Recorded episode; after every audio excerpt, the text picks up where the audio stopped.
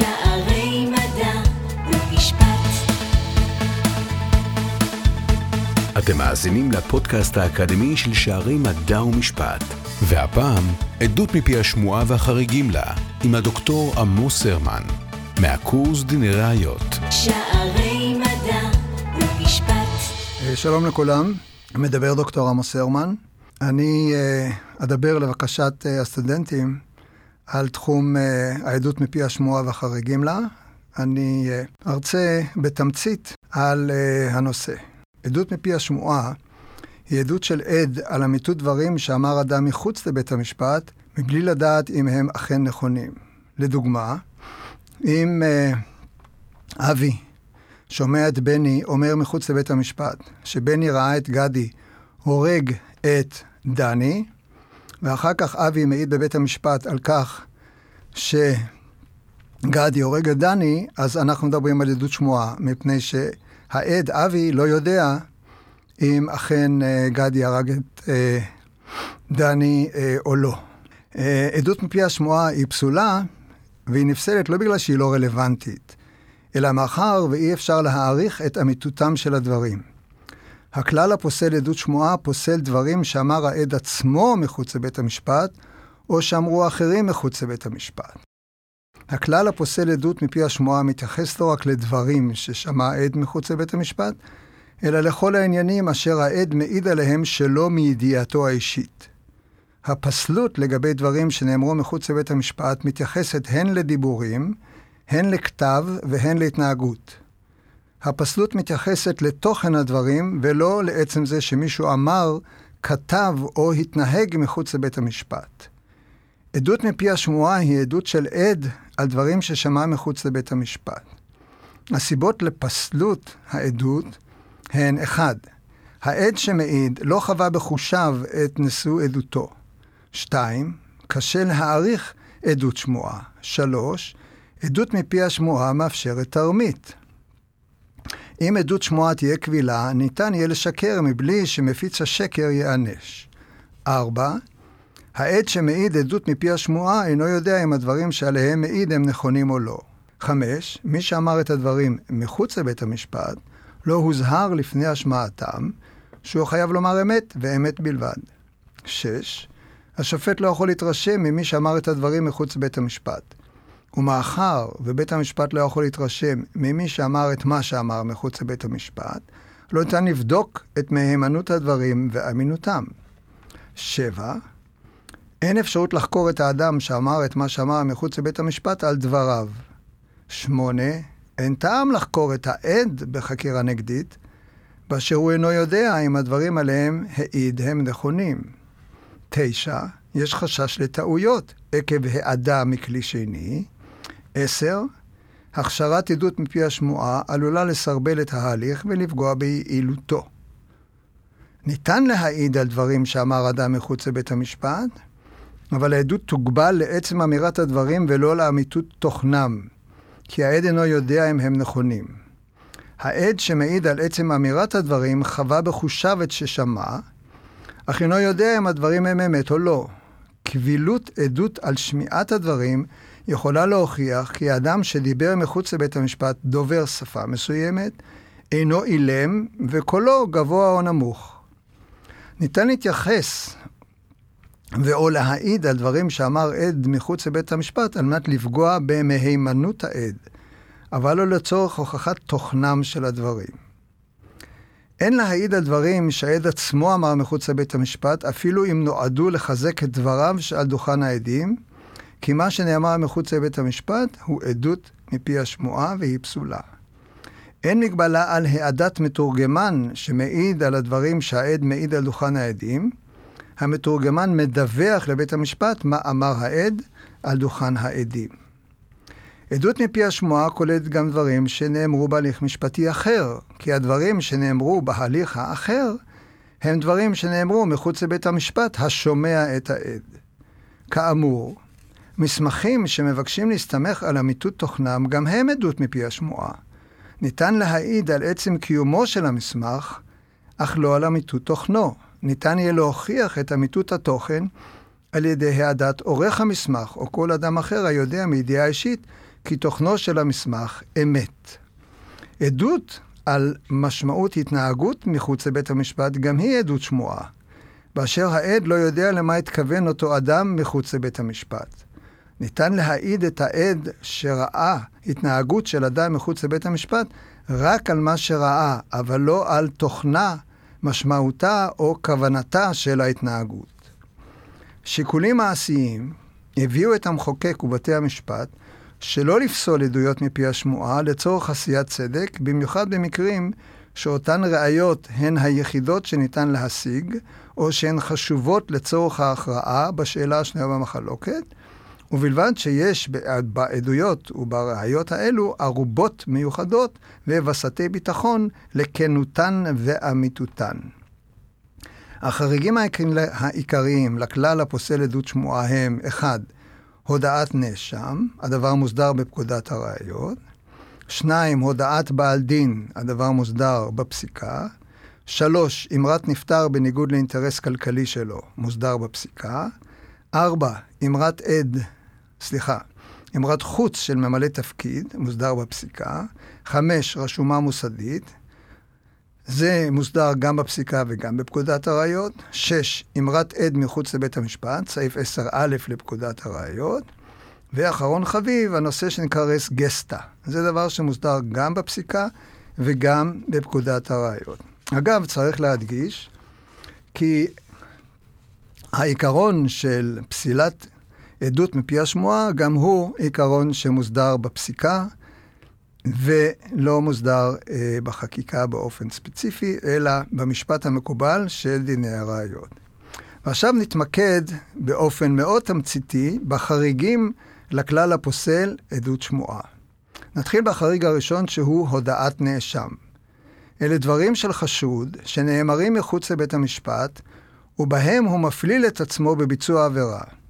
הדברים האלה יכולים לשמש ראייה נגדו, ואף להיות בסיס להרשעתו, ובלבד שהדברים נאמרו מרצונו החופשי של המודה. בין אם נאמרו לחוקר משטרה, ובין למי שאינו איש רשות. כאשר החקר, החשוד נחקר על ידי חוקר משטרה, האחרון חייב להזהיר את החשוד כי דבריו עלולים להפליל אותו ולשמש ראיה כנגדו במשפט. כמו כן, חייב השוטר להודיע לחשוד כי זכותו להיוועץ בעורך דין. משמחליטה התביעה הכללית להגיש כתב אישום נגד החשוד, נכללת ההודעה בין ראיות התביעה והיא מוגשת לבית המשפט לצורך הוכחת אשמתו של הנאשם. זכותו של הנאשם להתנגד להגשת ההודעה, לטעון כנגד חוקיותה ולומר שכלל לא הודה.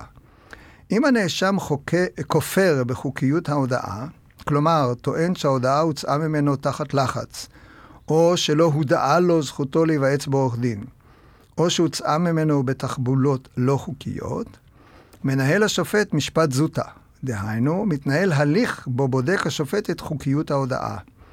היה והשופט מחליט כי ההודעה פסולה, היא לא תשמש ראיה כנגד הנאשם. אם השופט מחליט כי ההודעה התקבלה כדין, היא תשמש ראיה כנגד הנאשם.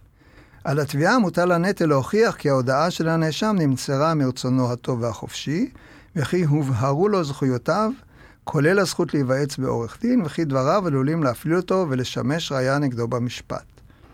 משנתקבלה ההודעה, קרי אושרה חוקיותה על ידי בית המשפט, כי אז האדם ששמע את הנאשם מודה בביצוע עבירה, או שרשם מפיו את ההודעה או הקליט אותה, מגיש את ההודעה לבית המשפט, ועדותו של אותו אדם תחשב לעדות שמועה קבילה, וההודעה תתקבל כראיה לאמיתות תוכנה. יש לציין כי אף אם הנאשם הודה מחוץ לבית המשפט, והודעתו התקבלה כראיה, עדיין יש לבחון את ההודעה בשני מבחנים, פנימי וחיצוני, לצורך הערכתה וקביעת משקלה. המבחן הפנימי בודק את היגיון הדברים, את סדר אמירתם וסימני האמת המתגלים בה, והמבחן החיצוני מחפש אחר דבר מה נוסף לביסוס דברי הנאשם ואשמתו. דבר המה הנוסף יכול להיות פרט מוכמן, עובדה שידועה רק לנאשם, הכלולה בהודעתו, או ראיה חיצונית להודאה, או שחזור של ביצוע עבירה על ידי הנאשם. ניתן להרשיע נאשם על סמך הודעתו בלבד, ובתנאי שיתווסף אליה אותו דבר מה נוסף. אפשר שלמרות שההודאה התקבלה כראיה, הנאשם יזוכה. ומאידך, אפשר שלמרות שההודאה נפסלה מלשמש ראיה, הנאשם יורשע בביצוע עבירה בגינה הוא עמד לדין, ובלבד שהיו מספיק ראיות באמצעותן הוכחה אשמתו מעבר לספק סביר. החריג השני הוא הודעת בעל דין. כאן אנחנו עוברים לתחום האזרחי. הודעת בעל דין הם דברים של בעל דין, תובע או נתבע, בהם הוא מודה מחוץ לבית המשפט באחריותו, או בזכותו של הצד שכנגד. הודעת בעל דין נאמרת, נכתבת או מוקלטת, בדרך כלל שלא אגב ניהול ההליך, בו משמשת ההודעה כראיה. על הדברים להיאמר על ידי בעל הדין, מרצונו החופשי, תוך מודעות להודעה באחריות או לזכותו של הצד שכנגד. דברי בעל הדין משמשים ראיה כנגד בעל הדין שהודה, ומוגשים לבית המשפט על ידי עת ששמע את הדברים מפי בעל הדין, או באמצעות מסמך בו הודה בעל הדין באחריות, או בזכות הצד שכנגד. הודעת בעל דין מתקבלת כראיה לאמיתות תוכנה, והיא חריג לכלל הפוסל עדות מפי השמועה. הודעת בעל דין יכולה להיעשות ישירות על ידי בעל הדין, או על ידי שלוח, או על ידי חליף. ההודעה יכולה להיות הודעה בעובדה, או הודעה בזכות. הודעה עתידית גם היא יכולה לשמש ראיה כנגד בעל הדין המודה, אך הודעה על תנאי לא יכולה לשמש ראיה כנגד המודה על תנאי. הודעת בעל דין יכולה להכריע הליך כנגד בעל הדין בלא דרישה לראיה נוספת, ובלבד שההודעה מהימנה ומשקלה מטה את כפות המאזניים כנגדו. זכותו של בעל דין להתנגד לקבילותה של הודעתו בטענה שלא הוא הודה, או שהודעתו הוצאה מפיו בלחץ או בכחש, או שלא התכוון להודות. על אותו בעל דין הטוען טענות כנגד משקל הודעתו, או כנגד העובדה שכלל לא הודה, מוטל הנטל לשכנע את בית המשפט שאין להעניק משקל ראייתי להודעה. החריג השלישי הוא אמרת נפטר בניגוד לאינטרס כלכלי שלו. כאן אנחנו מדברים על עדות על דברים שאמר אדם מחוץ לבית המשפט. דברים אלו יהיו קבילים כראיה אם הם נוגדים את האינטרס הכלכלי של אותו אדם בעת מתן ההודעה, כאשר בשעת מתן ההודעה ידע הנפטר כי ההודעה, וכאן אנחנו מדברים על הודעה בעין, להבדיל משתי ההודעות הקודמות, הודעת נאשם והודעת בעל דין, שאלה הן הודעות באלף. ובכן, כאן, אותה אמרת נפטר בניגוד לאינטרס כלכלי שלו, אה, היא תתקבל כראיה אם בעת מתן ההודעה, אה, כאשר בשעת מתן ההודעה הנפטר ידע כי ההודעה עלולה לפגוע באינטרס כלכלי שלו, והייתה לנפטר ידיעה אישית על העובדות הכלולות בהודעתו. שוב, הודעתו בעין. הדברים שנאמרו או נכתבו כאמור על ידי הנפטר, יכולים לשמש ראיה כנגדו ולשמש ראיה בהליך בו הוא אינו צד, כאשר אחד מבעלי הדין מבקש להסתמך עליהם לצורך ביסוס טענה שלו. הסיבה שאמרת נפטר, הנאמרת מחוץ לבית המשפט קבילה כראיה, כחריג לכלל הפוסל עדות שמועה היא, שברגיל, אדם לא אומר דברים הסותרים את האינטרס הכלכלי שלו. מי ששמע את הנפטר, או קרא את המסמך או התצהיר בו כלולים דברי הנפטר, אה, הוא זה שמגיש לבית המשפט את הראייה לאמיתות תוכנה. יש להדגיש כי אמרת נפטר וכן הודעת בעל דין והודעת נאשם אינם אלא ראייה כשאר הראיות ובין שאר הראיות. והעובדה שאדם אמר מחוץ לבית המשפט דברים הסותרים את האינטרסים שלו, ואחר כך הוא מתכחש לדברים, או נפטר ואינו יכול להתכחש אליהם, אינה מחייבת הכרעת הדין בהתאם לדברים אלו, וכל חריג שכזה, לכלל הפוסל עדות שמוע, נבחן ונבדק על ידי בית המשפט לצורך קביעת מהימנותו ומשקלו. חריג נוסף לכלל שפוסל עדות שמועה הוא אמרת חוץ של ממלא תפקיד. החריג הזה חל הן בהליכים אזרחיים והן בהליכים פליליים. החריג הזה מתייחס לאמרה בכתב שנעשתה על ידי ממלא תפקיד במסגרת מילוי תפקידו. האמרה קבילה בין אם ממלא התפקיד נפטר, או שלא ניתן להעידו מטעם אחר. החריג תופס כאשר האמרה נעשית מכוחה של חובה לפעול ולרשום את פרטי הפעולה או לדווח עליה. הרישום או הדיווח נעשים בזמן אמת, ואין סיבה לחשוש שמא הרישום או הדיווח כוזבים. הערובה לאמיתות הרישום או הדיווח היא שהדבר נעשה במסגרת חובתו של הרושם או המדווח, שמבקש לבצע עבודתו נאמנה, וכמובן גם לאור קיומו של פיקוח, וקיומם של סנקציות מטעם המעביד, למקרה והדברים לא יירשמו כדוואי. העדות על האמרה, שכאמור נעשתה מחוץ לבית המשפט, נעשית על ידי אדם שעבד עם עושה האמרה, שיכול גם להעיד על נסיבות עריכת האמרה. עקרונית, החריג חל בנוגע לרשימות הנערכות על ידי אדם, גוף או מוסד, במהלך הפעילות הרגיל שלהם, כאשר ההנחה בדבר אמיתות הרישום נעוצה בכך שאין יסוד לחשוב שהוא כוזב. רשומה מוסדית, זהו חריג נוסף לכלל הפוסל עדות שמועה, המוסדר בפקודת הראיות בסעיפים 35 ו-36. החריג הזה מרחיב את החריג של אמרת חוץ של ממלא תפקיד, וכולל גם פלט מחשב. התנאים הכלולים בסעיפי הפקודה הם כדלהלן. רשומה מוסדית תהיה ראיה קבילה להוכחת אמיתות תוכנה בכל הליך משפטי אם נתקיימו אל, אלו. א', המוסד הכולל את המדינה, רשות מקומית, עסק או כל מי שמספק שירות לציבור, נוהג במהלך ניהולו הרגיל לערוך רישום של האירוע נושא הרשומה בסמוך להתרחשותו. ב.